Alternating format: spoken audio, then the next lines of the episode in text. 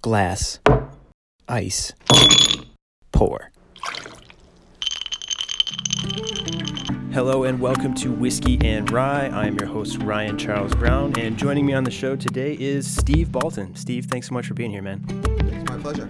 Well, I, let me rephrase that. It's my pleasure to be here with you. It's never my pleasure to be in the valley. you know, and especially on a day like today when I, it's pretty much triple digits.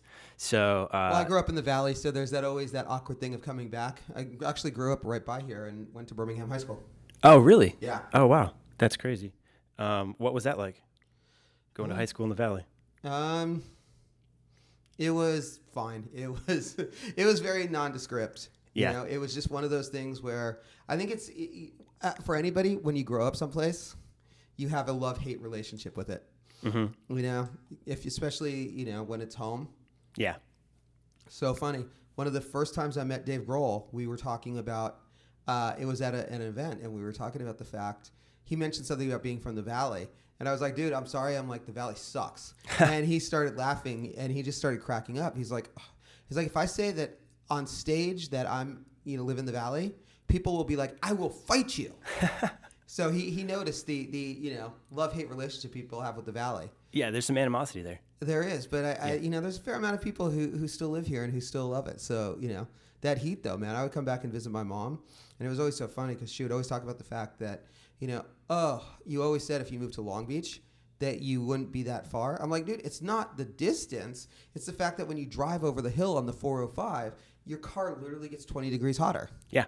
So, so that said, you know, it's still a pleasure to be here with you, you know, and we're in air conditioning, so I can live with it.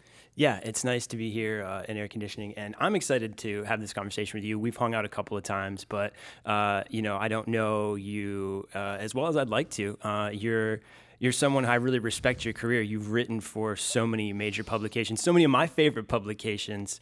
Um, and one of the things that I really enjoy about the opportunity to do this podcast is um, for those who are still getting familiar with the show, a lot of what I gather my inspiration from is having conversations with people through driving through Lyft and Uber uh, and just getting inspiration on how they do life. And, and so I've, I've actually really benefited from having people, um, you know, sharing conversations with people and getting to know them. And that's really helped shape me, you know, as an individual. And so you've been able to sit down and talk with people who are, you know, pop culture icons and and people who are uh, of of strong influence. And so, you know, I would love to just kind of kick off our conversation to kind of hear if there's been if there's been any conversations that you've had over your illustrious career that have, you know, shaped who you are today. Sure. I mean, I would say most of them because that's it's funny. I always say that's. I, I, mean, I think to a lot of people. So so just to the background because people aren't going to know. Yeah. So currently, I write at Forbes. Also consult for a company called Live by Live. Work with the Rose Bowl on a consulting basis. But I, I mean, I did two contracts at Rolling Stone, Billboard, L.A. Times.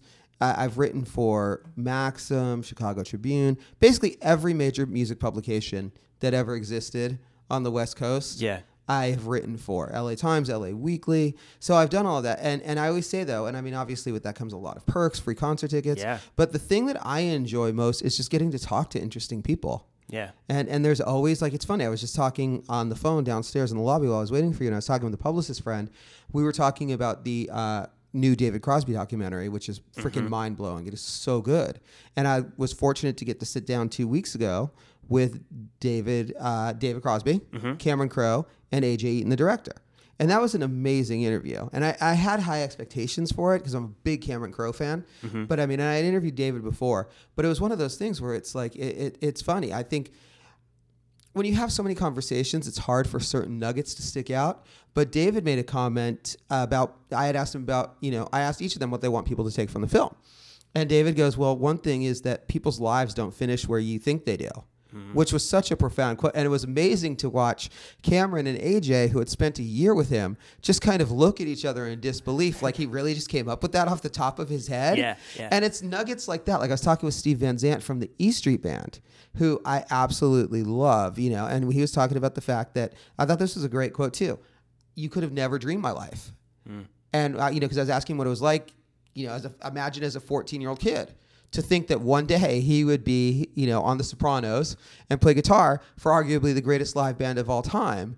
And he said, You could have never dreamed that. And I, I thought that was so interesting because if you would have told me at 14 that I would have interviewed every living member of Led Zeppelin, I would have told you you were out of your freaking mind. Yeah. And it's just those nuggets. Another one that I remember was Roger Daltrey from The Who, and he was an interesting dude. He was he was very cool, but very um, a little darker than I expected. Okay. And it's funny because I was talking about it with someone the other day, and Pete Townshend was super nice, and Townshend was uh, actually asked me to come meet him backstage after his show at the Greek, and, and very warm.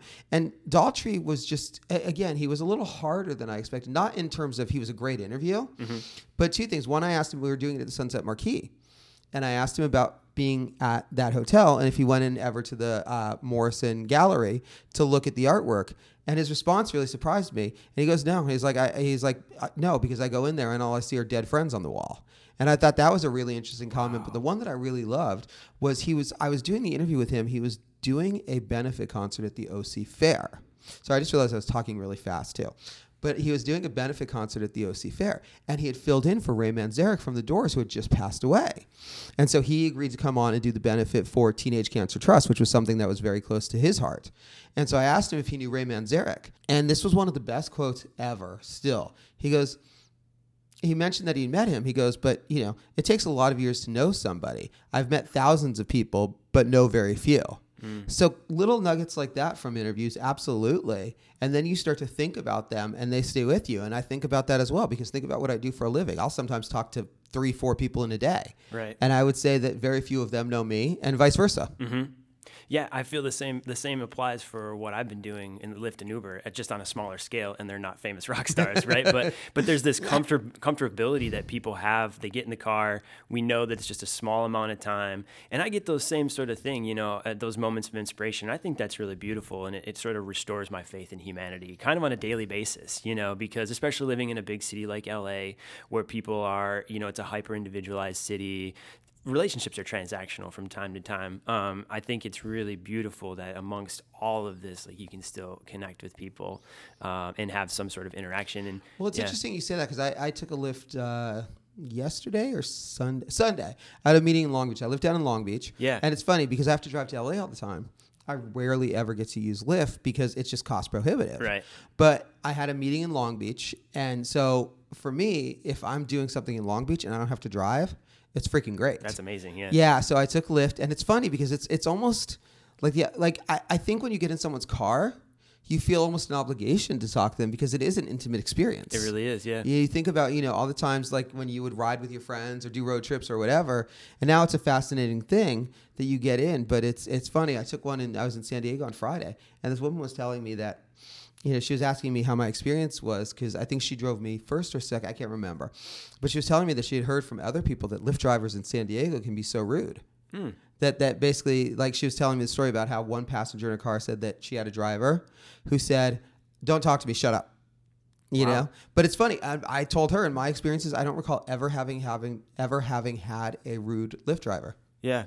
I, I mean, I think that's great, and shout out to Lyft for you know hiring good people. But yeah, I uh, the only barrier I've ever really had is language barrier. Those are the only people that I don't usually am able to connect with. But um, yeah, it's just so funny. I've had everything from the quiet drivers or the quiet passengers to those who are telling me their life story, and even I even had a situation where I got in the car and the driver's like, "Can I ask you a question? I was I've been thinking about this for a while, right?" And we have this conversation about a relationship that he's involved in, and uh, you know, it's really it's really interesting. But I, I um I'm interested in you just you you talked about you just recently talked about this documentary, uh, and you were able to talk with Cameron Crowe and. He's one of my favorite directors. Um, he's done a couple of movies that I really love, but Almost Famous specifically is, you know, probably my, my favorite Cameron Crowe film. And that's kind of a coming of age tale, right? Like it's about this young boy who's experiencing this like accelerated route to masculinity and you know he's sort of figuring out on his own way. He has these rock stars in stillwater that he aspires to be like and he's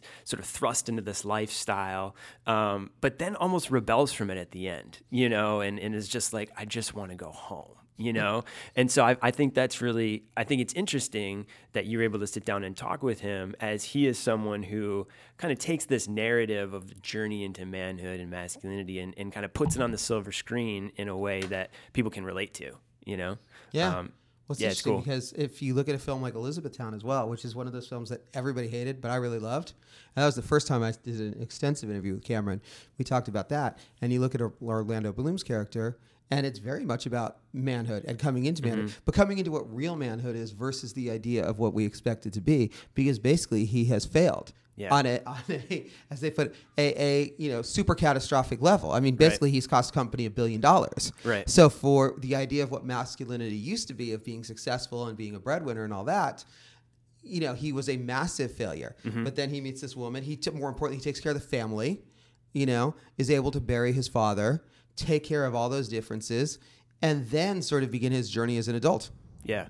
So it's all of these things happen. He goes through extreme loss, and he goes through all these things, and then that kind of propels him into into manhood. And I think it's in- Into into uh, sorry, I was just going to say into a different idea of manhood. Right, exactly. Into into a new framework, into a new way of positioning his his manhood, and I think those stories are particularly interesting um, because most of the time in in the media, when you see a man, it's uh, the hero. You know, he's he's acquiring all of these things, but very rarely do you see someone lose everything to then gain everything. And I think that's an, a really a, a, an important part to any journey into masculinity. I, I talk about rites of passage a lot, um, and how there's sort of an absence of rites of passage into manhood and masculinity in the West, except for if you think about um, things like traumatic events like you know divorce or extreme loss or you know unexpected changes um, those are all rites of passage initiations into manhood but in sort of a negative context and i think that one of the things i aspire to do with this space is create more of a of an even playing field for those who maybe have experienced a traumatic entry into manhood to process that to talk about it and then to, to kind of begin to work through those phases you know Yeah. um, Well, it's interesting though, but because it's funny because when you're talking about it in the West, you know, and I think about it, it's yeah, I grew up Jewish. I don't practice. Oh, okay. I don't believe in organized religion. That's personally for me. But growing up Jewish, of course, there is the bar mitzvah and the, that you know sort of rite of manhood. exactly You know, Right. and it's an interesting thing though as you as you think about all these things, and it, it's funny because I remember joking with people about it. You know, look, bar mitzvah at thirteen made a lot of sense thousands of years ago when you lived to be thirty. You Mm-hmm. Could be a man at thirteen, but however, you know. You can change the freaking rules, you know. right. Just like it, we're at points now where there are things in the Constitution we should change. We're going to leave that alone because that's a whole other subject matter. Sure. But you know, I certainly think that you know it makes more sense now. Yeah. I mean, first of all, I don't think you really become an adult now until you hit almost thirty. Yeah, I agree with you. Yeah. And, It- and, it and it's an 30, arbitrary yeah. number. It depends on how you live your life. Yeah. But I will say it's funny because I have a lot of. I taught a program for several years called Grammy Camp. Oh, cool. Um, you know, so I was working with high school students, and then I would stay in touch with them. And also, just by nature of what I do, going to a lot of shows, being out all the time, I have a lot of friends who are younger, and I tell everyone the truth. 20s are the worst decade of your life Mm-hmm. because you really have no concept of who you are. You're sort of, you know, it's like that Alice Cooper song, 18. Mm-hmm. I'm a boy and I'm a man, except for instead of 18, it's now 25, 26, 27, because no one knows what the frick they're doing when they get out of college. hmm Yeah, no, I absolutely agree with you.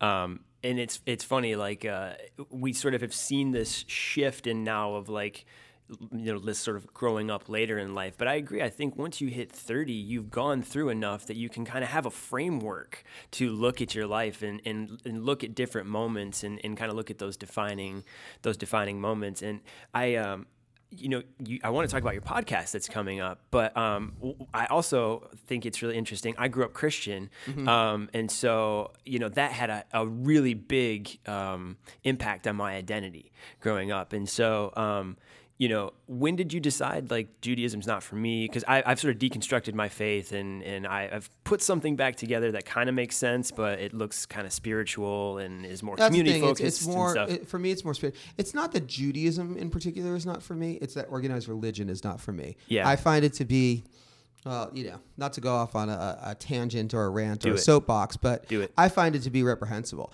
And I Yeah. think the issue is, it's funny. Like for example, we have mutual friends. That's how we know each other. Mm-hmm. Like Michelle and Joey. I believe that you know they genuinely believe in what it is Mm-hmm. that they practice. And I've known people like that. It's funny. My ex-wife, who I'm still very close friends with, and you know we're very close. Her aunt was someone who um, I disagreed with every one of her ideals. We were complete opposites, mm-hmm. but I always respected her convictions because I believed that that she really believed it versus simply mm. a tale of okay, this is, you know, what I'm supposed to say. Mm-hmm. I honestly believe that that I mean, and this this is going to get, you know, we'll go off in a, a different tangent here in a second. But I was just talking about this with a friend the other day. I, I blame the religious right for everything that's happening in this country right now. Mm-hmm. And the reason being is that very simply, I think that if you are a, a you know, a person of values and spirituality, you know that Donald Trump is a reprehensible human being mm-hmm. in every level. The issue is is that they didn't care because for some reason a lot of the religious right, not all, but a lot of people convinced themselves that they were the persecuted. And for them, it's okay, we're going to do whatever it is mm-hmm. That is necessary to get our agenda pushed forth. Mm-hmm. And so in doing that, they've sacrificed a lot of other people just simply to you know because they seem to think they have a direct line to God. Right. Even though as I say, I think that, you know God would probably say to most of them lose my number. Yeah. You know, don't that- don't text how- me. but I yeah. love that. Lose my number. Yeah, but I mean, it's so it's. I, I have a deep problem with organized religion. Putting it on a more personal level when it comes to Judaism, I mean, it's funny for me. Like going back to what I was joking about with the you know bar mitzvah being in later in life. Yeah. Look, the simple fact is, if you tell to be bar mitzvah at thirteen, you start Hebrew school at nine years old. You tell a nine year old you need to do four more hours of school a week and go in the afternoon. The response is basically going to be screw you. Right, I don't want to go. Right. You know that's part of the nature. It, it creates a um, uh, what's the word? conflicting relationship to begin with. And then on a personal note, I mean, you know, it's interesting. I was going to school at NYU, and my mom, one of her best friends, my uh, brother's godmother, um, this actually is funny. I was telling this story to someone the other day, and he's like, "Is that a movie? Whatever." And it actually was turned into a movie and a TV story, but it's a horrible story. Um, she was temple president of a new of a new temple in the valley here. She was having an affair with the rabbi. She had married a guy for money, a crooked bookkeeper, a crooked accountant. She knew all of his secrets and could send him to jail, so he had her murdered. She was shot in That sounds like a film. it was made into Yeah, both yeah. a TV. It was made into a book and a TV movie, and because it was such a messed up story, and I thought that the work done about it was so sensationalistic. I'm not going to mention any names Yeah. because I thought it was all very cheesy. But like my mom had to testify in the trial. Recently, we found out that the husband, the gunman, by the way, got away. He was in a motorcycle or on a motorcycle, I should say. He pulled up next to her when she was leaving work and just shot her through the window of her car. He got away. He was never found the husband was convicted of murder for hire, and he um, died in prison. Wow. So, but all that being said, all of this took place in the backdrop of a temple. Right. So, so I saw the hypocrisy, So- and you know, and it's funny. Even in Judaism, and again, there are great Jews, mm-hmm. just as there are great Christians. Mm-hmm. You know, there are people who genuinely believe it, mm-hmm. but there are a lot of people who also are very sanctimonious about it and use it to further their own agenda. And what I was going to say is part of the issue. It's funny. My mom is buried in a Jewish cemetery. That's what she wanted Oh, okay. right? And the thing is, like, it is. Um, oh, what I was going to say, you know, I go back to the idea of high holidays. You know, growing up, Mm-hmm. first of all, you know, I joke about the fact that we were high holiday Jews. You know, my my parents would only ever I go to that. temple. Yeah. You know, Rosh Hashanah and Yom Kippur. And it's funny. One of my favorite Woody Allen lines ever is I think it, I can't remember which movie it was. Now he's talking about being not as liquid. Yeah. And he's like, my parents will have to sit further from God, you know? And you paid for where you sat in the temple. How is that religion? How is that Mm-hmm. Yeah. spiritual Yeah. to say, oh, okay, well, if you want to go to temple, you need to pay X amount of dollars, Right. you know? So, so uh, there's where a lot of my issues with religion come up. That's probably way more than you were looking for. But it's funny because on both personal levels and political levels, I, I just see, and again, I, I clarify this with the fact that I know there are a lot of great people, you know, who believe very passionately in stuff. The problem is, is that so many of them use it simply to, like I say, further their agenda, mm. or it's you know the whole thing of like you know, uh, what's the word I'm looking confession, Yeah. and you get your repentance, and it's like no, it doesn't give you an excuse to be an asshole. Right. Yeah. No, I I'm, a lot of what you're sharing is is my par- is parallel to my frustrations with Christianity, and and I also think organized religion and what we're seeing now with um, sort of the movement of the evangelical church and how that's tied in politically. There was a reason that they want that they tried to separate church and state, right? Because church is all about emotion. You get people emotionally riled up, and they will do whatever you need them to do. You know, you can control them through that. And now we've seen that pull pulled into our political sphere, which is now you see, like you said, good people, people who, you know, two years ago or I, I don't know, uh, three years ago now when this whole thing went down.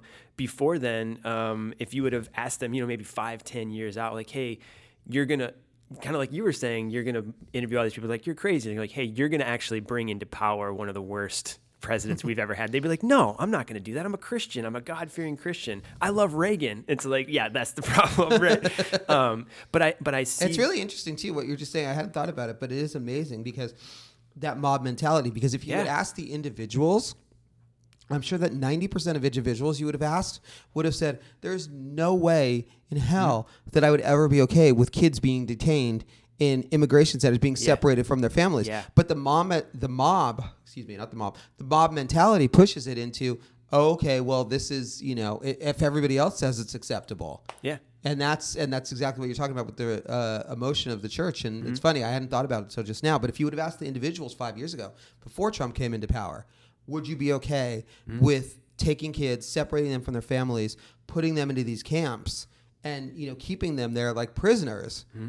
Every individual would have said no. you would have got 100% no. But, Yeah. But now here we are in this reality, and there's all this justification. There's this sort of like blind following the leadership, and um, It's a yeah, freaking cult. Yeah, no, it, it really is, and um, you know, I I obviously have my thoughts politically, but my where my passion is because I am a person of faith. I feel convicted to try to do something to these people that I called my family for so long. You know what I mean? I grew up in the church. I grew up a Christian. I still consider myself a believer in Jesus. So I feel like I have like a responsibility right now to eliminate some of this um, damage that's being done. And, and um, so part of the way that I'm doing that is just kind of talking with people and, and helping people see this thing that we're talking about is that, you know, this this idea where we are right now like we've all some people landed here without really realizing it. And it's time now i think the responsibility now is for people when they start to see these things like we have very tangible reasons to not like this president. I- I've, I've talked with people who voted for the president and they talk about his policies as the thing that they they agree with. And so i don't see now how that is still an applicable sort of justification. Policy wise like there's so many things that have happened that we've reduced humanity or there's been an attempt to reduce humanity to a certain level. And so you've, we've got to stand up for that. I mean these are human beings right? And we're we're just acting so primitive. Yeah Yeah, well, it's interesting. I had one friend who, you know, being in LA and especially being in entertainment, the vast majority of the people I surround myself with tend to be uh, would would be the traditional blue staters. Okay. I have one friend who voted for, uh, you know, that guy whose name I will not name, and it's funny because when I would call him out on it, he's like, "Well, at least he's getting stuff done." I'm like, "Yeah." But he's doing all shit. But his point was literally that, you know, unlike Obama, who, I mean, it's a whole separate conversation. And it's just, i know we took a big political turn i'm sorry no, it's okay. I'm always happy to talk politics. Yeah. And it's funny because I think, you know, again, I, I think a lot of what's really happened now, and it's fascinating, but this has come up quite a bit, and it's not an original thought, but I've seen people talk about this, and it's true. I mean, where you stand politically now also talks about who you are as a person. Yep. Because if you can support the racism, the hatred, the mm-hmm. misogyny, mm-hmm. it's not about a political preference anymore. Mm-hmm. It's what you support as a person. Yeah. You know? And that's the issue. It doesn't matter. I mean i'm sure there are still some good republicans although I, I at this point it's hard to find any because they've been willing to do whatever it is they can to stay in power. Just by the way as i also know there are a lot of crappy democrats. Yes. I think there are a lot of people who even you know went in with good intentions, and then what happens is they get corrupted by the power. Yeah. I, I think that happens to a lot of people. That said, you know, there's a difference between being a, a you know a person who means well, who got steered wrong, and someone who very intentionally is trying to divide Yeah. and hurt and and you know and, and I mean every time I think he can't go any lower then he'll pull something else and I'll be like, it's funny. At, at, at some points, I really believe, and I've said this for years, he's almost trying to be like a comic book supervillain. yeah You know, see how much I can be hated Yeah. and then take it to the next level. Yeah. No, I agree. What did you think about his interactions with Kanye and how he was sort of like pulling the music world into what he was doing? What are your thoughts on that? F Kanye. I was talking about this with someone the other day, man. What a freaking hypocrite. Yeah. Here's this guy who goes on TV, by the way, who says. You watched his Letterman interview? Is that what No, you're I, talking I about? no. Oh, we- okay. I think about years ago, I was talking about this with a friend of mine who we'd worked together at Rolling Stone. Remember when Kanye went on TV and got in all this trouble for saying George Bush doesn't care about black people? Yes. But now he supports Trump and wears a MAGA hat. I'm sorry, George Bush. There was a lot that I disagreed with him about, but I believe at heart he's a good person. Yeah. I believe that he wanted the best for people. I think he was, you know, didn't always go about it the right way. Mm-hmm. You know, and of course history is, tends to be kinder to him. But I mean, seriously, how are you going to say that George Bush doesn't care about black people and then you're cool with Trump? Yeah. You I know, know. I, I, mean, yeah. So, look, I get the fact that there's the idea that Kanye has mental illness. There's all this, Yeah. but he's an asshole. He always has been. Yeah. I remember being in a room with him years ago, so many years ago. It was at I, I don't know, it was a brunch thing or whatever. It was some press conference, and he was talking about the fact that you know people, if he wanted to be interviewed, people should pay him to be interviewed because they're using his likeness on the magazine cover. You know, and I think it's one of those things where it's always been mercenary. Mm-hmm. Yeah. You know, I, I think there is talent there, but it, it becomes very difficult to distinguish that talent. And, and again, it's a, it's a very simple thing. How could you say that Bush doesn't care about black people, but you could be cool with Trump? Yeah. Who just this past week, once again, is referring to you know brown and black people as infested. Right. You know, so I, I mean, I, I think, and Trump is going to use anybody who thinks he makes him look better. It's funny because I actually happen to be friends with ASAP Rocky. I absolutely love Rocky. Oh, I love Rocky. Yeah. He's a great dude. We've hung out a lot. I mean, I would love nothing more than to see him out of jail. Mm-hmm. But the thought of Trump using him for political gain is, Yes. oh, disgusting. If he does four years in office and accomplishes one good thing, well, okay then. Mm-hmm. Yeah. But of course, it's funny because you know it. There was no diplomacy involved in it. It was just a temper tantrum. It's not surprising it didn't work. right. Yeah. No, of course. You know, this is these this is the way these things go. I mean, but in terms of the music community, I I mean, it's funny. There's a very clear delineation. Yeah. The vast majority of musicians can't stand him. Mm-hmm. What was interesting and what I really enjoyed was that you started to see a, uh social consciousness awakening Yeah. in the beginning. I did a piece in 2007. What I started to do in December 2016 when I was working for Forbes after the, uh, which I still am working at, after the election, every person I interviewed, I started to ask them about not their political beliefs, but how what was happening in the world was affecting both their writing and their recording, and as well their touring. Yeah. And it was fascinating because no matter who I talked to, they said that it had an impact on them directly. And what you started to see was bands like Zedd and Lumineers, who were younger artists, mm-hmm. start to put together their own benefits. Lumineers did one for Planned Parenthood.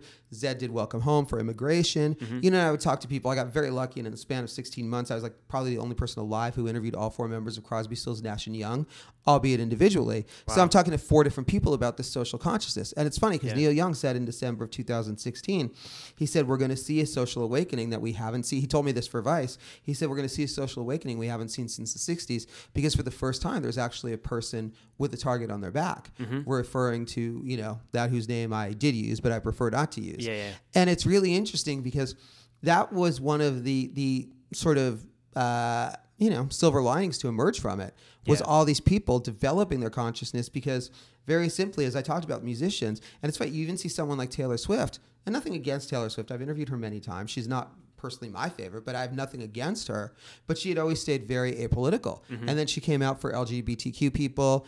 And I think people started to realize that as a musician, not saying anything was hurting your career. It's compliancy. Yeah, exactly. It Yeah. was it was just being yeah.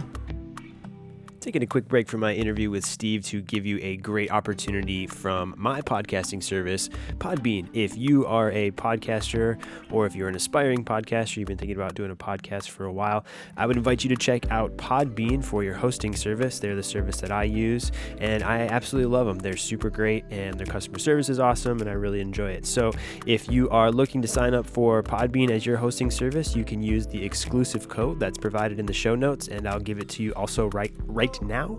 It is podbean.com slash whiskey rye. That's podbean.com slash whiskey rye. You sign up, you get all sorts of great things, and that also helps support the show and keep it going. So uh, if you are a podcaster looking for a hosting site or you're an aspiring podcaster, highly recommend Podbean. They're great. Go over to podbean.com and check them out. All right, let's head back for more with Steve Baltin.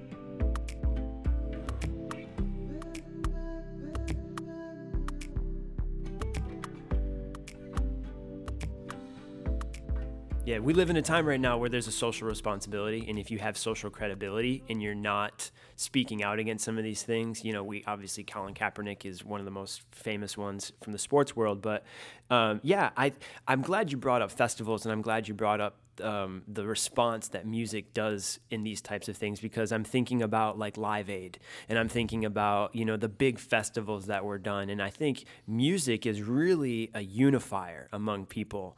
And um, I think there's an amazing opportunity right now um, for for a ton of music to happen. Like we're in, I think like a renaissance, right? Like people were saying like, oh, we're in the dark ages. Yeah, but after the dark ages was, was the renaissance, right? It's funny you say that. I just saw a headline the other day. I didn't see click on the article, but I had uh, I had just seen Queen and Brian May, uh, Queen with Adam Lambert, I should say, at the forum. Amazing show. And I saw an article that came out a couple days later that Brian May wants another Live Aid for climate change. I, I think you will start to see Yep. more of these types of events because more and more people want to contribute. And, and particularly when it comes to climate change mm-hmm. you know it's such an important issue. Mm-hmm. And i mean let's face it you know if it doesn't get fixed we're all going to be dead in 20 years I, we're all going to be scorched. I mean, Yeah. we're, we're feeling it today. So Yeah. you know what I mean. Like, but i mean you see it with all the you know the crumbling glaciers and all that stuff Well, even Long Beach. Long Beach is a port city, Yeah. and the mayor of Long Beach has done great work on um, making sure that the city is doing what they can to be environmentally conscious. But Long Beach could be underwater in like 20 years, like Yeah. or 50 years or 100 years or Yeah. something, if we just sort of like let things let things That- go. Unfortunately, that's the case for a lot of places. But I, I, you know, coming back to the music thing, I do think you'll start to see a lot more Mm-hmm. of these these bigger benefits. You know, and, and and musicians are understanding as well. It's funny. I was talking earlier about quotes and how those inspired me. Mm-hmm. And Steven Tyler from Aerosmith does a, a Grammy party. Uh, every year. Now he's only done it for two years but you know he, he's talked about the fact with me he wants to make it a tradition. And it's a wonderful event. It's it's for an organization called janie's uh, fund. You know if you remember he had the song janie's got a gun. Yep. so this event benefits victims of sex trafficking and underage abuse. And it's an incredibly powerful event because he actually lets these victims come up and speak. So it's not just throwing a check mm-hmm. at it. It really, you know, you hear their tales and you get to know them as people. And it's a mind-blowingly great event because it puts faces on these and really gets mm-hmm. you invested. And the reason I bring it up specifically is I was talking with Alice Cooper at one this past year, and he was saying that, you know, the importance of being there. And he said that as you get older, your fame is basically you know the brand that allows you to do good Mm-hmm. and I, I love that quote because i do think that as you have any level of success as you get older it does become more and more your responsibility to give back in the ways you can so Yeah. at forbes for example i'll do stories all the time and that quote was from Alice Cooper, by Yeah. the way. Like, I want to put that out there, right? like, that wasn't from like you know James Taylor or like some kumbaya dude. You know what I mean? This is from Alice Cooper, and who I by think the way that's has been important. sober for 30 years right. and is very active in giving back to the community Exactly. But what I was going to say is it's funny for me, like at Forbes, for example, if there's someone doing a philanthropic cause or event, I'm happy to support it. Like Jason Derulo, for example, I always use him as an example. Nice guy. Mm-hmm. Musically, it's maybe not exactly my style, but a mm-hmm. very nice guy. He did a Haiti benefit. I gladly did a feature with him on the fact that he was doing this because it's important that he was giving back for the first time, and I thought that was really Yeah. great, and I wanted to support that. Yeah. I mean, of course, like we we live in a time where we're building that up is good, and I think the support for underground things because this this is a time where there's funding being cut where we need people who have passions for these things to just step up and start doing something. Um, and is this i want to talk a little bit about the grammy camp i don't know if this is a good time to parallel into the grammy camp but um, you did some work with kids you've got the 10th anniversary grammy camp shirt on today um, i'd love for you to talk a little bit more about what you did and what that was what that was like and what it provided yeah Well, I was teaching music journalism for students. oh cool And I loved working with the kids. And and it's funny, I did it for 13 years. I'm still friends with numerous kids, uh, still friends with a lot of the faculty. And I think that, um, yeah, I, I mean, it's just one of those things that, you know, I would tell them all the time. It's funny because, you know, I, I lived this life where I would be hanging out with rock stars and I would teach during the day. And then at night I would go, you know, backstage with Linkin Park or whatever it was I was doing at the time, right? And they would always be mystified by the fact that I actually wanted to do this mm-hmm. because they always thought the life seemed, you know, outside of it seemed so much cool. But as I told them, it was always my favorite thing I did, and they couldn't figure that out. But as I would talk to them about when they're dealing with musicians as well, you know, there's something so joyful about giving back, and also seeing people who are excited about it. yeah And I always use the story. It's funny in 2013. I mean, everybody's excited to work with kids. Yeah. Everybody's excited to get back, give back. November 2012, I was doing a story when they were relaunching MySpace, and I did a story with the the brothers whose names escape me now, and Justin Timberlake. Mm. And it was really funny because we were talking about the different ways that social media, that kids intake social media and what they want from it. Mm-hmm. And I mentioned that I know this from Grammy Camp. And Justin was like, oh, I didn't know you do Grammy Camp. He's like, oh, that's cool. He's like, if you ever want me to come speak with the kids. And I'm like, yeah, whatever, right? Yeah. And it's so funny because then his publicist is looking at him like, Justin, shut the fuck up. Yeah. You know, like, and, and, and the brothers were like, how's he going to get out of this? And so I'm like, whatever, I'm not holding him to this, right? And he mentions it again. And I was like, all right, dude, whatever. And then finally at the end, he's like, yeah, if you ever want me to come speak, I'm like, dude, okay. I'm like, I'm going to hold you to that then. He's like, hey, I'm from Tennessee. I keep my word. Yeah. Five months later, he puts out 2020 and is a surprise performer, basically is announced last minute for Grammys. He agreed to do one interview that entire year. He turned down the cover of Rolling Stones at Rolling Stone at the time. He turned down the cover, turned down all interviews except for with two of my high school students. And he talked about in the interview, very simply, it's because they came at it from a pure place. They were real fans. They didn't come in with an agenda of looking for anything. Mm-hmm. A- and it's just that simple. I think for everyone who does it, you enjoy seeing it through their eyes and their excitement and mm-hmm. enthusiasm. Yeah. And for me, who's written for 25 years, look, I love doing it. And I go through cycles though, like everyone. There are days when it's great, and then there are days when it's just like, oh my God. Mm-hmm. And even the like the biggest show. Coachella this year, I went for five hours. I was like, screw this, I'm done. Just left. Yeah, I was like that. I was yeah. and, and I mean, you know, and, and my students would never understand that, but it's like this was my 17th Coachella with all access. Mm-hmm. You know, at some point you're just like, cool, been there, done that. You know, Well, and Coachella is morphed. I mean, I've been in LA for nine years, and Coachella is different in the nine years that I've been in LA than it is now. I mean, I every, every time, ever since it split to the two weekends, it's never been the same. Yeah. I mean, like that was like kind of the the death rattle. You know what I mean? To to quote Lester Bang, um, or death cough. Um, but yeah, I, going back to what you were saying about connecting with those genuine fans, I think a lot of people who reach a very high celebrity status. Um, they're probably tired of talking the bullshit. You know what I mean? The the same old story, the same old whatever. They want to connect with the people that are like so passionate about what they do and how it and, and, and it's made an impact on their life, right? And I think that's well, really it's cool. it's partly that, and it's also partly that everybody wants something from them. You know, so Yeah. with fans, there's nothing really that they can ask for just to be fans. It's funny. I always go back to, I, I think one of the reasons I get the access I do, and I've talked about this with people, like when I did the book with Linkin Park in 2004, 2005, I went on the road with them. was Chester was Chester alive? or- Oh yeah, oh, yeah, okay, yeah. No, that was that was one that hit me very hard. We became good friends, and he's a great dude. Um, you know, but in 2004, I did this book with them, right? And when when the tour was done, I actually went on the road with them, slept on the tour bus and everything. And as soon as it was done, it was like, cool, I'm going home. Like Yeah. I got shit to do. I'd rather hang out with my wife, with my friends. You know, I'll see you guys on the next album. Yeah. And that was so much a part of why we became friends and why I got the access I did with them and then with everybody else is because very simply, I don't care. I'm not trying to be your best friend. Whereas everybody else is like, hey, we should hang out. Right. We should do this. And it's like, dude, most musicians, by the way, after they become famous, don't take on new friends. Their friends are the people they were friends with from the time. So if you're freaking, you know, Justin Bieber or Avril Lavigne or anyone who became fa- famous at like 15, 16, chances are your friends are the people you were friends with at eight years old. Yeah. Because I've talked about this with a lot of musicians. Yeah. So I think it's really honestly the fact that very simply they don't want things from them. Yeah, and it's just like uh, pure, like you said, it's pure. Yeah. that's, that's what that's what Justin was saying. Is there ever been a person that you like were really excited to interview, like that you kind of like geeked out on, like that maybe if you were put yourself in those kids' shoes, like anybody that you can think of? Yeah, it's funny. I'll, I'll tell you a story about that because it's it's really interesting. My two favorite artists of all time are Springsteen is number one, Tom Waits is number two, Okay. right? And it was really funny because I was at Rolling Stone and I requested to do it in the studio with Tom for Mule Variations. And his publicist at the time, who's since retired but was a friend for 20 something years, right? She was like, he's not going to do it. He doesn't do in the studios, but I will ask. Saturday afternoon, um, in Ventura with Allie, my ex, I get an email saying that Tom wants to. I was so excited. I actually had to go out of the restaurant so I could scream. I was so excited, but this is where it gets funny, right? So eventually we get to the day of the interview. And I am so nervous. So his public his assistant calls and said, Tom's gonna call you in a few minutes, right?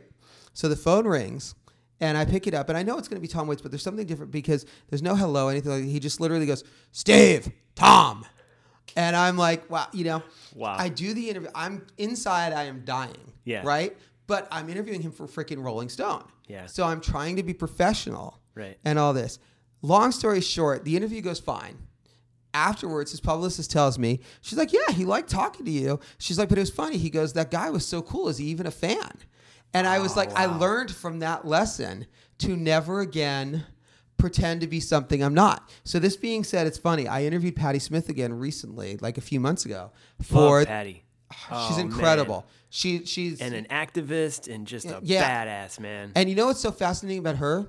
I was talking about this with someone who, uh, another journalist who's interviewed her, because I geeked out so hard, and Oh, she yeah. could not have been kinder about it. She was so because I the first time I'd interviewed her was like 20 years ago, Okay. and I, you know, you do this stuff when you're younger, and you think, oh, it'll happen all the time, Yeah. and then it takes 20 years to get to do the next interview, and you realize like it may never happen again. Yep. And she was so kind as I just sat and fawned, and it was funny because then I was talking about it with a friend. She's one of the, she realizes the effect she has on people, so she's really good about calming them down. You know, because she's aware of the fact that you know people just freak out with her. You know. Yeah. Yeah. And by the way, uh, you know, I would put her right there with Springsteen as the greatest live performer of all time. Oh yeah. Yeah, I- I just mean- pure her voice is yeah, just and like- just the the energy. Uh, Yeah. I uh, I have I've learned through doing a handful of interviews now um, to just not take any opportunity for granted. You know, every person that I sit down with and and talk to, um, I'm just trying to be so locked in here in the moment. You know, and it's it's hard because I play producer as I'm also recording too, right? So I'm the host and I'm the producer, and so I've got a million things in my head at once. Um, but I'm learning one of the skills I'm practicing in this time is just just being here in the moment because these organic conversations and these things that come up are great and i have i i have an amazing opportunity to talk with you know someone like yourself who's been in a seat that i would love to be in you know and has has lived uh, a life that i find just so fascinating and so interesting. So i appreciate that you um, get in those moments and you really connect with your interviewer because you made a comment that some days are better than others. And i'm sure sometimes you get uh, uh, you get people who are on like press junkets or they're in that sort of like press mode and like they're just giving you kind of like the one liners and they're giving you sort of like the just whatevers but i think it's really unique when you can um, when you can have a conversation with someone who talks about something a lot but you talk about something different right well, that uh, that blah, try this again in English. That becomes my job then to come up with questions Yeah. that I know they haven't heard. Yeah. And for me, having now done so many interviews, that's one of the things that I really enjoy. I give myself a challenge yeah to ask a question that I've never asked anybody. Mm, i like that and it, it comes in the form of just the natural conversation. Mm-hmm. it's really funny because the the best example that I can always think of, and it's happened quite a bit. There are a few questions I've asked that I'm very proud of at the time, but one that always sticks with me. I was interviewing Portugal the Man, and we were at uh, KROQ, Okay. and they were doing uh, KROQ Soundspace, and I was interviewing the lead singer and the drummer, who at the time was new. This was several years ago, and the lead singer was telling a story about being in a Cadillac with Neil Young at Bonnaroo listening to Led Zeppelin. The label had set that up as his birthday present. And the drummer was like, What? He's like, You never told me that story. and um, he's like, That's amazing. So I asked the drummer, I'm like, Who would you want to sit in a Cadillac and listen to Led Zeppelin with? And it's really funny. He goes, Emma Watson. He's like, But then I would want to make out with her, so never mind. And I'm like, He's like, And it's not good makeout music. We're both like, Dude, do you ever see Fast Albums at Ridgemont High? Yeah. Zeppelin 4 side 2, right? Although the irony is they're not actually playing Zeppelin 4 on that album. I believe it's Physical Graffiti is the one they're playing. Correct. But that being said, so he's like, okay, cool, Emma Watson. So that wasn't the question, however. We then got to another point where we were talking about the fact they were from Alaska. This was around the time of Sarah Oh. Palin. yes So we were talking about, you know, her, and they were saying that, you know, we don't like her politically, but we would have to have her back. Mm. If in fact, you know, they're like, if, if, if we got into a fight, we would have her back, even if we don't like her. So this led to the conversation because we've now talked about Sarah Palin and we've talked about makeout music. The greatest question ever what music would you use to seduce Pa- Sarah Palin? Yeah. what would you use to make out with Sarah Palin? Not that he would want to, but it's funny. He re- answered the question. I can't remember his answer now, but they actually cracked up and they answered. But that's one of those ones where you are doing it based entirely on the fact that, you know, you cannot script that question No. In a million years. Yeah. That comes about just from the nature of the conversation. Who sings that song, Sarah? Sarah. Jefferson Airplane. Is that who it is? No, Jefferson Starship. I'm sorry. Jefferson sorry. Starship? That'd Right, be- but it's funny the because there's also a Fleetwood Mac song, Sarah. Yeah, that's the song I would use to make out with Sarah Palin. Okay. I would use none because, you know.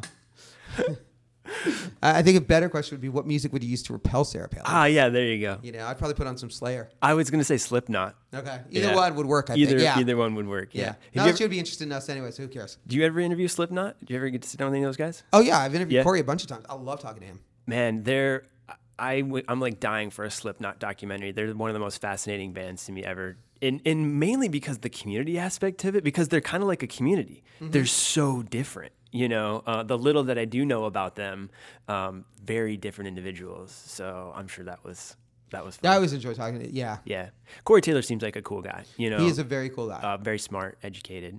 Um, so that's really cool. So one of the things I'm stoked for you in your life is you've got a new podcast coming out called My Turning Point, Correct. uh, and I'm I'm really excited about that. So you know, this is this is something that I'm interested in because masculinity and manhood, they're turning points. We talked about pivots into manhood and rites of passage into things like that. And so I think it's going to be really awesome to hear from musicians and people like that about things in their life. But talk a little bit more about the podcast. Like what can people expect? Like what what's yeah, where'd you come up with the idea? You know, Uh, it's funny. I, I don't even know where I came up with the idea. It was just basically that I was talking with uh, LiveXLive, which is you know one of the companies I work with, Mm-hmm. And we were discussing the idea that for a podcast, because you know it, it needed to have a central theme, Mm-hmm. you know, and, and so something that was like a hook for every week, people knew what they were going to get when they tuned in. And so we came up with this concept of, uh, I came up with this concept of my turning point. And I think it's just having been at Forbes, the types of things that interest me, Yeah. I've now changed where I realized that, you know, successes can be defined in so many different terms. And it's interesting just to talk to people about what success means to them. But so for the podcast, the concept is essentially it's an interview show, but it begins with the question, you know, pick the one moment in your life that led you to be where you are and who you are today. And it's really fascinating because like Duff McKagan was on and he talked a great Oh, deal cool. about his sobriety. Yeah. A- and, you know, getting into martial arts post sobriety. Mm-hmm. Excuse me, because at that point he realized that he needed something to do with all that energy. Mm-hmm. And he didn't know, he had no center to his life you know, he had nearly died with Guns N' Roses, understandably, and basically then needed to figure out, you know, he knew he needed to get sober, but what to do being sober. yeah. And that's where martial arts came in. And 25 years later, he still practices with the same sensei. Wow. Uh, Wayne Coyne, so far from the Flaming Lips, had the most amazing. And it's funny because Wayne also did. I had a TV show that aired on Hulu and Amazon, still on Amazon Prime, called Riffing With, and I had interviewed Wayne for that, and I've known Wayne for years. And he tells this story I had never heard before that freaking blew my mind about the fact that he was working in Oklahoma City at a Long John Silver's as a teenager. And one night, you know, he's in the store with his coworkers, and someone comes in and robs them at gunpoint. And he's lying on the floor, and he's like, it. It probably could not have been more than a minute, though it feels like forever. Yeah. And he just decided in that minute that if he lived, he was going to not go into the family business and go off and do his own thing. And that led to the Flaming Lips because, as he said, if he hadn't been robbed at gunpoint and thought he was going to die, he probably would have, like all his older brothers, had gone into the family business. Yeah, so it's really fascinating how, and then some people just simply put it on a musical terms, like Yeah. you know Gavin Rossdale from Bush talked about the fact that for him it was getting into punk music at 14 and his uh, sister's older boyfriend taking him to the punk clubs and getting him in uh, bass. Yeah. And so, you know, that combination of being around the older kids and having a bass was when he realized that's what he wanted to do with his life. So it's really interesting how people can sort of take so many different things Yeah. and turn that into their turning point moment. Yeah. So you may talk about this on the show, and I don't want to give any spoilers, but turning that question on you and yourself, what, Well, okay, what thank was, you. What was your moment? What was your turning point? It's funny point? actually that you mentioned that because that's actually come to think of it where the idea came from was I just became fascinated with so and it's interesting because this is not a uh, professional uh, personal moment I should say. It's a professional moment and this was the turning point moment in my career because it's where I realized who I was. I was working around 2000 2001 for a company called CDNow. And um, it was a great place you know and then we merged with another company. And what was interesting about it was crazy. At the time I took the job at CDNow, I was being interviewed by two companies, CD Now and N2K. I decided to go with CDNow because I felt like that was a better fit for me. Anyway, Yeah. in the great irony, then we merged with N2K, so the company that I had chosen not to work for now was becoming my boss. Mm. And it just wasn't a fit. I didn't enjoy it, but it was funny.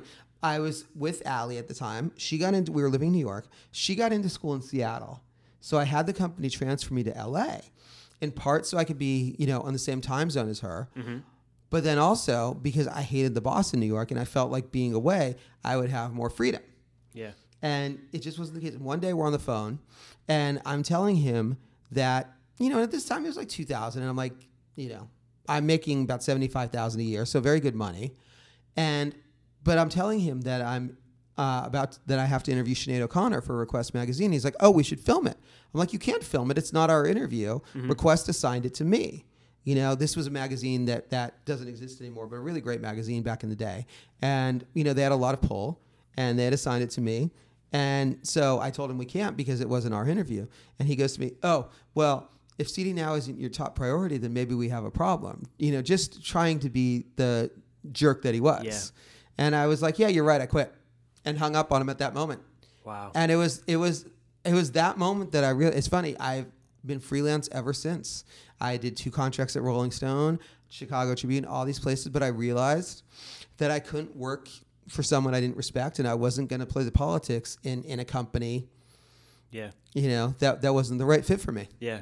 And I mean, it's funny. Sometimes that's a detriment. Last year, I uh, edited the CMA program, Country Music Awards program, and it was not a great experience Yeah. at all. Yeah. Those people are extremely difficult. But it's funny. I actually very specifically wanted the challenge because I knew that at some point it's going to make sense for me to go back into a company, Mm-hmm. and I wanted to know that I could exist within that political structure. You know, because back in the day I couldn't. Mm-hmm. Yeah. I would simply say "fuck off." Yeah. You know. No, I, I, abs- I absolutely know. I mean, I uh, I've been freelance independent for a while, and I started this podcast when I uh, this idea for this podcast it came when I was driving for Lyft and Uber, but it came for me personally uh, when I was. Um, engaged when I was getting married and then it, the jets really got turned up when I found out I was going to raise a son and I'm like how am I going to do this? What does it mean to raise a son today? I have no how to and so that's when I just started talking about it and opening it up. So it's funny to hear you say that you know you had a moment that was sort of personal but it was kind of professional too and the same thing kind of happened to me. I just I realized what was important to me was being with my family having that freedom to um, work when I want and not when I want. Now that's it's very difficult. You know what I mean? Like this is not an easy thing to do. It's very difficult. And living in Los Angeles where it's very expensive, it's even harder to do. But uh, I also know myself, and I think this has been a part of my my initiation into manhood has been understanding who I am and what I am capable of and what I'm not capable of, what I want to do, what I don't want to do, and um, I'm like you. If and there, there's just I, I, if, it's, if the environment is toxic, like I just shut down completely, and, and I have yet to find uh, an environment that's not toxic to the point where like I just can't handle. So I just I do the thing on my own, man. I'm just on my own, living life and figuring it out, and I feel like that that I'd rather spend my energy doing that than trying to, like you said, like try to please some asshole boss who means nothing to me. Yeah. You know? Yeah. Um, yeah. Anything else you want to share on that? Yeah, well, no, it's interesting because I, I think that, you know, before we came on air, you were talking with me about loss, you know, Yeah. a- and, it's an interesting thing because one of the things that I've learned, and, and you know, is that very simply, if you follow yourself, other people will follow. And it's funny because I do a, uh, uh, this is a, a, a preamble into this, but I do a, a thing for Forbes. I, I, one of the things for me is to always keep things fresh. I get very bored very easily. And so I created this column called Who I Am, which was basically picking the 10 moments or 10 works of art or combination thereof that shaped who you are. Hmm. And so I started it with Shirley Manson from Garbage because we were doing tons of interviews. And I would always love talking to Shirley. Yeah. But I needed to do it in a way that was just, you know, we joked about the fact that if we had to do another one of the new album is the best album I've ever done, we were both going to shoot ourselves in the head. Yeah. And this format took off. But it's funny, I did it once myself just because I felt like if I'm going to ask all these people to do a list, that I should do my own. And one of the moments I picked on there was being in Hebrew school at 12 years old. And it's funny, I went to a school in the valley, really close to here, called Temple Judea. Mm-hmm. And you could easily walk out at the break to go to sneak out to the liquor store. Mm. And there was one time I was going to go, and I was like, and you know, I asked a bunch of people if they wanted to go, and every single person said no. And I was like, fine, fuck you, I'm going on my own. And then six people ended up following me. And it was such an interesting moment because I realized that, you know, if you do what you want to do, people will follow you Yep. you know and i realized that i was more of a leader than a follower or maybe not a leader but definitely followed my own path You're an individual. why i bring this up is that you know earlier this year my dog got sick and um, passed away and it was interesting because one of the things that i appreciated was I shut down for four days. Mm-hmm. During the time she was, I didn't fucking talk to anybody. I didn't do anything. But I had an interview scheduled. This was on April 4th. She got sick. I had an interview scheduled on April 5th with Bert McCracken from The Used and Anthony Green. And it Oh was the two of them together, right? Like like my younger self just like died. And they're both friends. They're great dudes. I've known them both for years. And I was like, dude, sorry, because I'm like, I know this is very difficult to schedule this. I'm like, there's no way I'm not going. You know, and we did it again a couple weeks later, back to the beach. They both came up. They both hugged me. They both offered condolences. And it's like, you know, it's understand if you put priorities in place for what matters to you, mm-hmm. other people will respect that. And I think that goes back to following yourself when it comes to work to whatever it is. Yeah. You know, if you're miserable in your job, mm-hmm. you're not going to be happy and it's going to infect everything that you do. Mm-hmm. And so having that, but and having the freedom to be able to say, and you know, last year my mom got sick and passed away, and and having the freedom to be able to say, all right, I'm not working now. Mm-hmm. You know, I don't answer to anybody. Mm-hmm. I'm going to take time off to do what it is that I need to do. Mm-hmm. It's so much more valuable in terms of success than money. Yeah, I agree. And I think this is especially helpful for any younger listeners who listen to this who are maybe like chasing that white rabbit or, or on the climbing the corporate ladder or are s- sacrificing things about themselves for the greater good. Um, I think this is important to hear as, you know, I'm 35 and coming into you know a the second half of my life and i'm starting to really realize that i've wasted a lot of time you know chasing frivolous things and, and maybe you feel the same way too Um, I don't know. I look at it. it- It's an interesting thing. I was talking about this with someone the other day. I mean, look, I don't believe in regret, and the simple reason why is if you're happy with where you are in life right now, there's no point in regret because every step leads you to where you are. yeah You know, so that being said, of course, there are always things that you could have done differently. But it's interesting because a lot of my success as a journalist came later in life. Mm-hmm. And I actually, later in life being relative, I mean, you know, 30s, it wasn't like, you know, but it certainly wasn't an almost famous thing. And mm-hmm. I'm actually very grateful for that because as I've talked about Yeah. with people, if I had the same access at 21 that I do oh, now, I would have been dead Yeah. in a ditch. Yeah. You know? Because I mean, I wouldn't have had the the wherewithal or the research to say, okay, here's a perfect example, right? You know, I'm single, you know. Ladies. I, have so much access to everything in the world, right? Yeah. You know, whatever it is, it doesn't, you know. And being in LA, you meet some really skanky women. Yeah. You know, you meet a lot of great women too, mm-hmm. but you definitely meet a lot of like, oh, we should go to this, we should go to this. The advantage I have being older is like, dude, no, you may be super hot, yeah but I know exactly who you are. you know how this ends Yeah, exactly. Mm-hmm. And you know, and just like that, or you know, people are like, "Oh yeah, you know, you should come hang out with us. You should party with us. You know, you should do this." I'm like, "Nah, dude, I'm good." Yeah. yeah. It's like again, if that had happened at 21, you buy into that bullshit. Mm-hmm. You buy into that hype, and you Yeah. believe it. Yeah. Being older, you're like, "No, I know exactly who you are." Yeah. And you realize it's all transactional, right? We talked about LA being very transactional. And so, yeah, I mean, I think it's it's a blessing, right? Like we talk uh, or there's a word, you know, people talk about FOMO and there's this like missing out thing and like, man, the only thing I've had FOMO on recently is I miss Paul McCartney at the Dodger Stadium. Like that was honestly the the th- if there's one thing I think I could pick that I've missed recently that I was like, damn, I really regret that. It was that. But you were there. It was amazing. Yeah. Yeah, I'm not gonna let you know. I'm Yeah. not gonna lie to make you feel better. It was freaking great. But it's funny because with the thought of FOMO, this was interesting, right? Because I, I again, I can go to most anything. Yeah. And it's funny, my friend uh, had a place called No Name, which didn't shut down. It was just on Fairfax, very famous Oh, venue. yeah. Yeah, I know that place. Yeah, yeah. At 432 Fairfax. Yeah. And it was funny because we're friends on social media, and he posted something on a Tuesday night. Uh, well, you know, basically, you're not going to want to miss this. I'm not going to say what it is, but it rhymes with like slave lapel. Mm. And it turned out then at two in the morning, I went to sleep early that night because I wasn't feeling well, or I was just tired. I had been out a lot.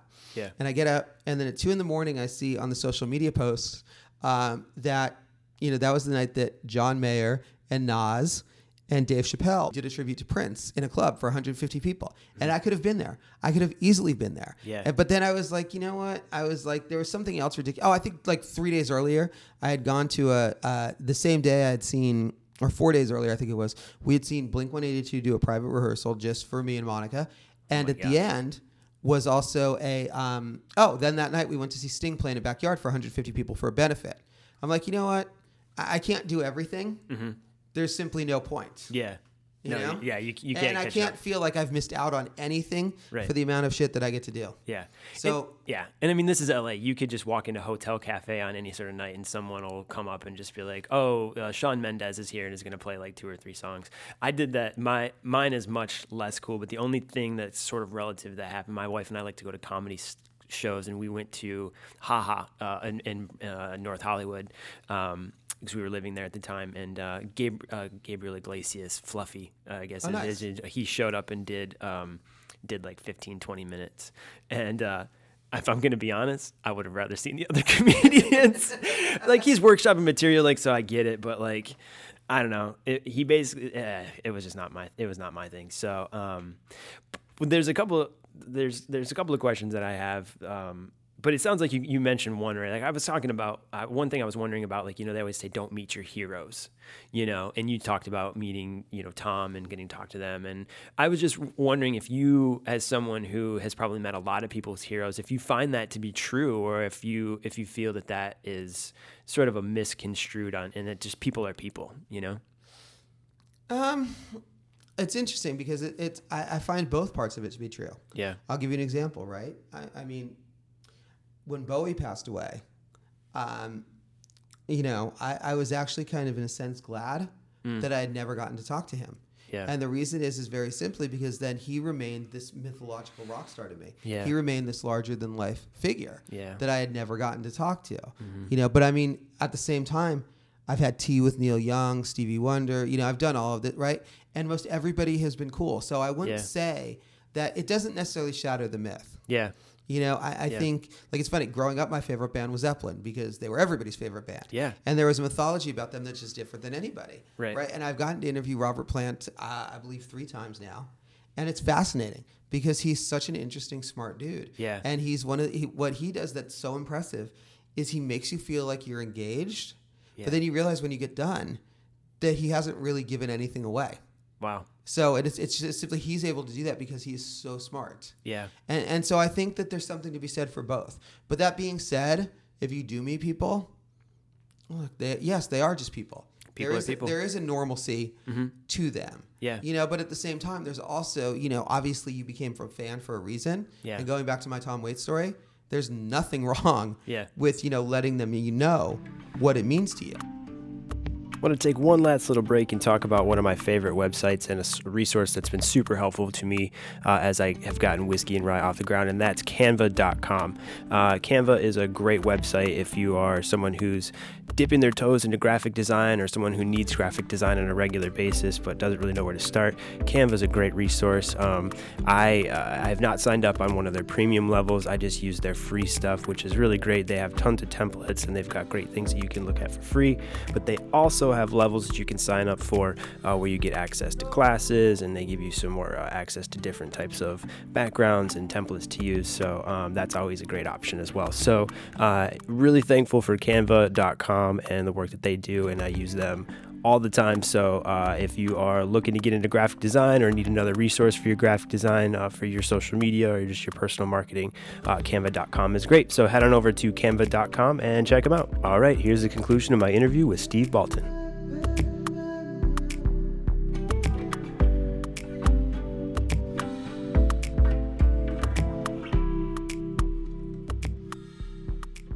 You know, you brought up loss, which is kind of the last thing I want to talk about before we start to wrap up. Um, you know, I think we don't think about how celebrities they we think they've gained everything, right? They've gained all this notoriety, they've gained all this stuff, but what they've also lost is that privacy. You know, like when you reach a certain level, um, you are always going to be pho- photographed. You're always going to be on. You know what I mean? I think of someone like Bieber or Avril Lavigne, uh, Avril Lavigne or Ariana Grande or you know Kardashians. Anybody.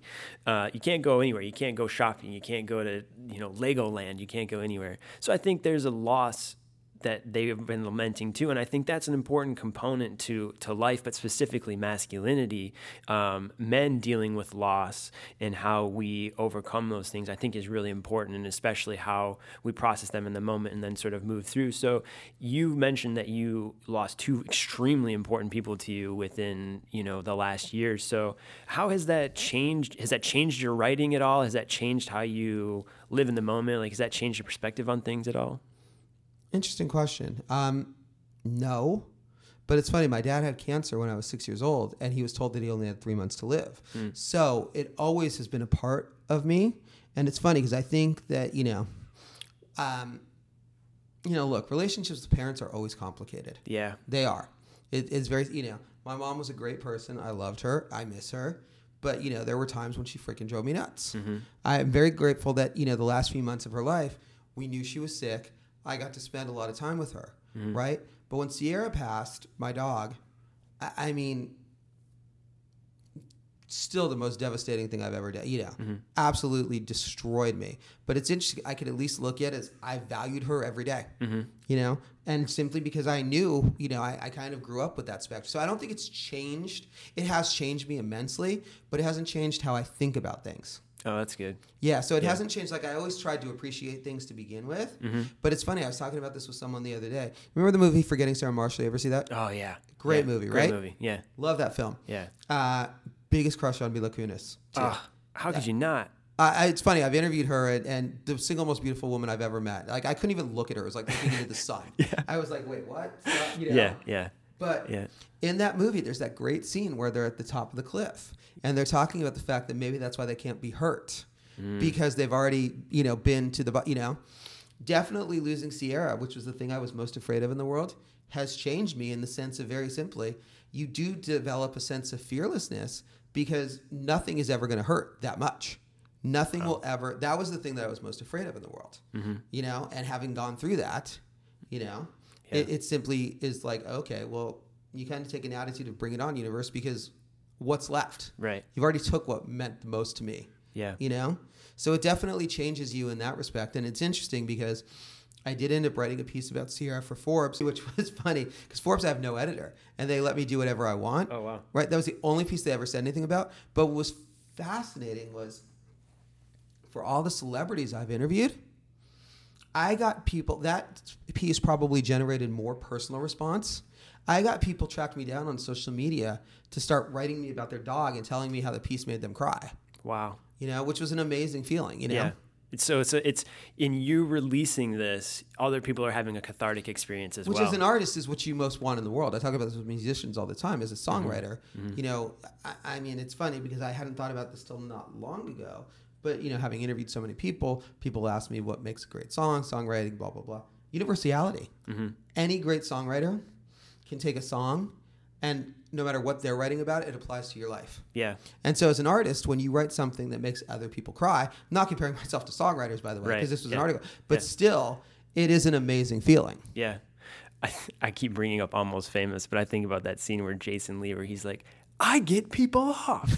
I look for the one guy in the crowd who's not getting off, and I get him off. And that you can print, you know. And um, as someone who used to do music, uh, I did music in a past life, I relate to that so much. There is something about making eye contact with a perfect stranger and you see them either singing your songs or just jamming out to your music, and you're like, is this real? Is this real life? How do how do I get to do this? It's really incredible. Uh, well, thank you for sharing um, about that. And I, I would just, in in thinking about loss and how you've overcome it, is there anything that you would share to uh, the men who are listening right now who are in the middle of a loss or, or are on the it's on the horizon? Is there anything that you would suggest on on how they might you know get through it? Just be honest about it. You know, just just I mean, it's funny. After Sierra passed, because I was having such a hard time with it, I went to a grief counselor. And it's funny. I didn't. I, I think part of it was because I was like, wait, I've already lost my mom. I've lost friends. I've lost grandparents. I had lost other pets. Yeah, But losing Sierra just fucked with me in a way that was so different than anything else. Yeah. And I talked to the grief counselor about it, and one thing she said was basically, it, it hurts like hell. There's, she's like, I wish there was a treatment that you could take. There's nothing. So, but the thing is to be honest about it, because the more you try and mask it, because I, I think the thing that I was very lucky about was a I had the freedom work wise, like I said, to be able mm-hmm. to take time off and do what it was I wanted to do.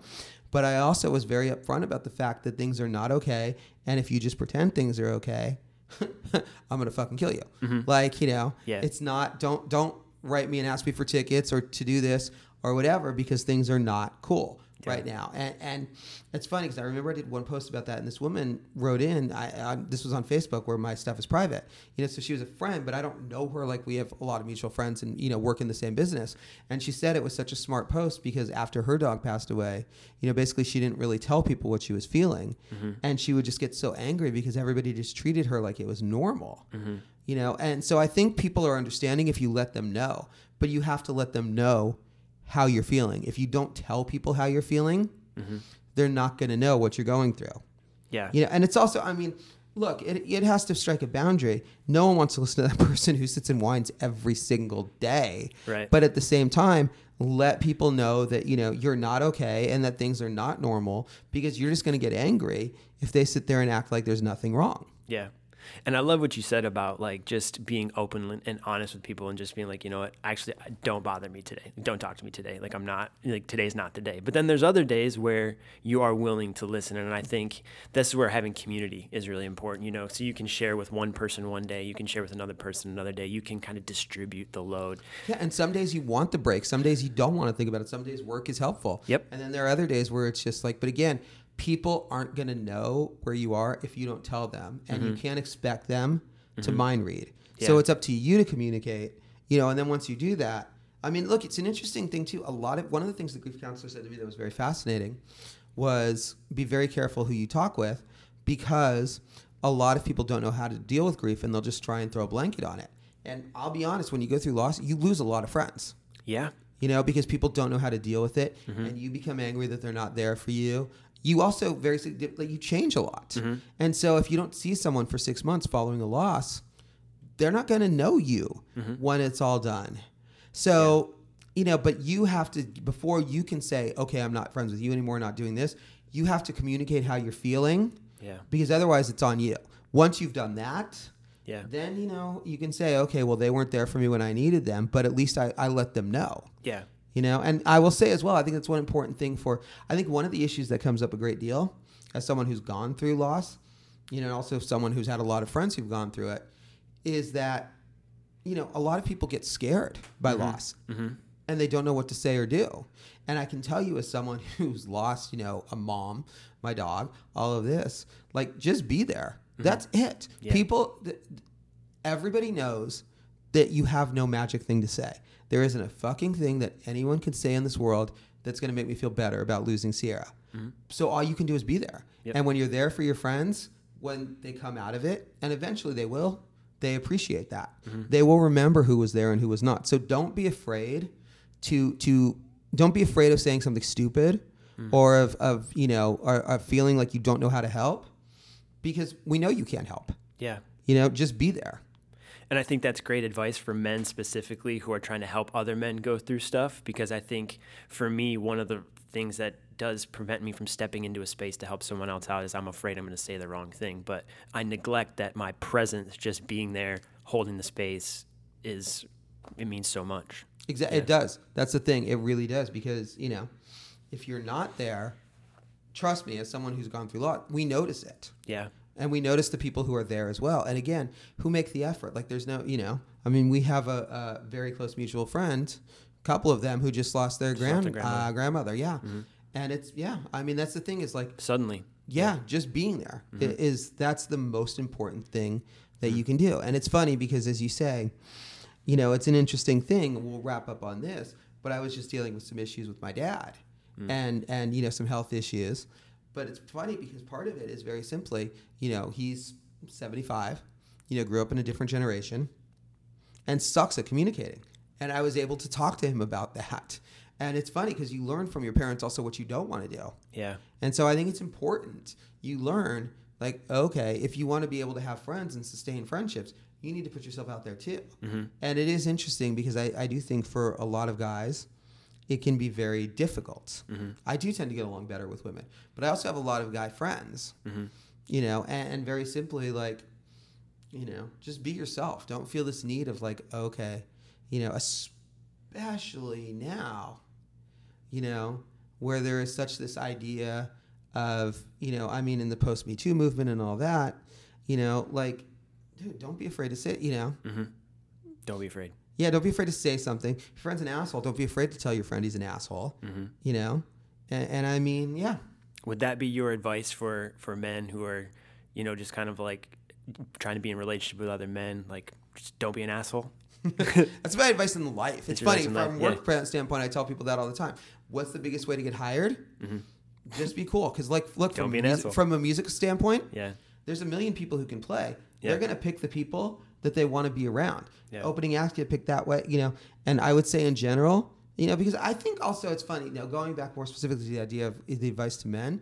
Let's face it, a lot of people, especially growing up, you know, you have this idea of who you're supposed to be, and maybe again, you're afraid to be something other than what everybody wants you to be. And that's a lot of times how you end up being such an asshole. Yeah. How you end up being misogynistic, how you end up doing all of this. And, and I say this, by the way, with the fact that none of us are freaking perfect. Right. You know, but, you know, don't be afraid to, to, you know, goes back to the famous, that guy we won't name in the Billy Bush conversation Mm-hmm. of, you know, oh, that's just locker room talk. No, none of my fucking friends talk that way. I don't have one person in my life that talks that way. you know? Yeah. So, I mean, that's a, Yeah. you know, Yeah. No, that's it. Um, all right, my last question for you. Greatest song about loss. Well, you know, it's funny when I ask people this, I always say the first thing that comes to mind is the best. So I'm going to go for a dancer, Jackson Browne. Okay. Yeah. Because that's Awesome. just the first one that popped into mind. Yeah. Although I will say that Eric Clapton, Tears in Heaven, ever since Sierra died, make me ball my fucking eyes out every time. Uh, yeah, yeah, that one would do it to me too. Yeah. Cool. Dude, thank you so much. This was awesome. Appreciate your time, bro. Thank you. Awesome. Thanks for having me. Yeah. There you have it, friends. Thank you so much for tuning into my interview with Steve Baltin. That was a wild ride, and I enjoyed every second of it. I hope you did as well. So, thanks so much to Steve uh, for your time and for all that you shared.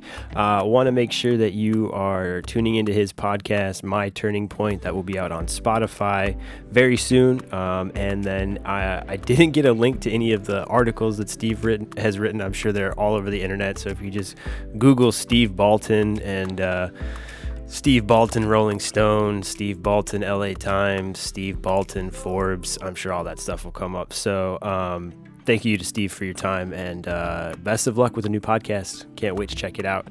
Uh, I want to give a quick shout out to Amp Rehearsal and say thank you to them. Uh, they have come through for me a couple of times and letting me rent some equipment for this podcast. So, I want to say thank you to them. They're amazing. If you are in Hollywood, North Hollywood, the surrounding areas, looking for a great rehearsal spot, Amp Rehearsal in North Hollywood is great. Make sure to check them out. Uh, my next guest will be up in two weeks, and I'm going to be talking with a good friend of mine, uh, but also someone who does amazing work uh, with black men. Uh, his name is Jamari White, and uh, he is a life coach. He's an entrepreneur, uh, but he is also a transgender man. So I cannot wait to have him um, share what is on his heart about masculinity and to have a great conversation with him. So that interview will be out in two weeks. So make sure you are back for that. I uh, want to say thank you, as always, to the Deep West for providing the wonderful music for this. Make sure to check them out. Be on the lookout for new tunes from them. And as always, you can connect with me and the show on the social medias. If you're looking to connect with me via the show uh, and have something specific about the show you want to talk about, uh, you can hit me up on Twitter or Instagram at Whiskey and Rye Pod. Uh, and if you want to just talk to me personally, uh, you can hit me up on Twitter and Instagram at Ryan Charles LA. So that will be it. We will see you in two weeks. Until then, I raise my glass to you. Cheers.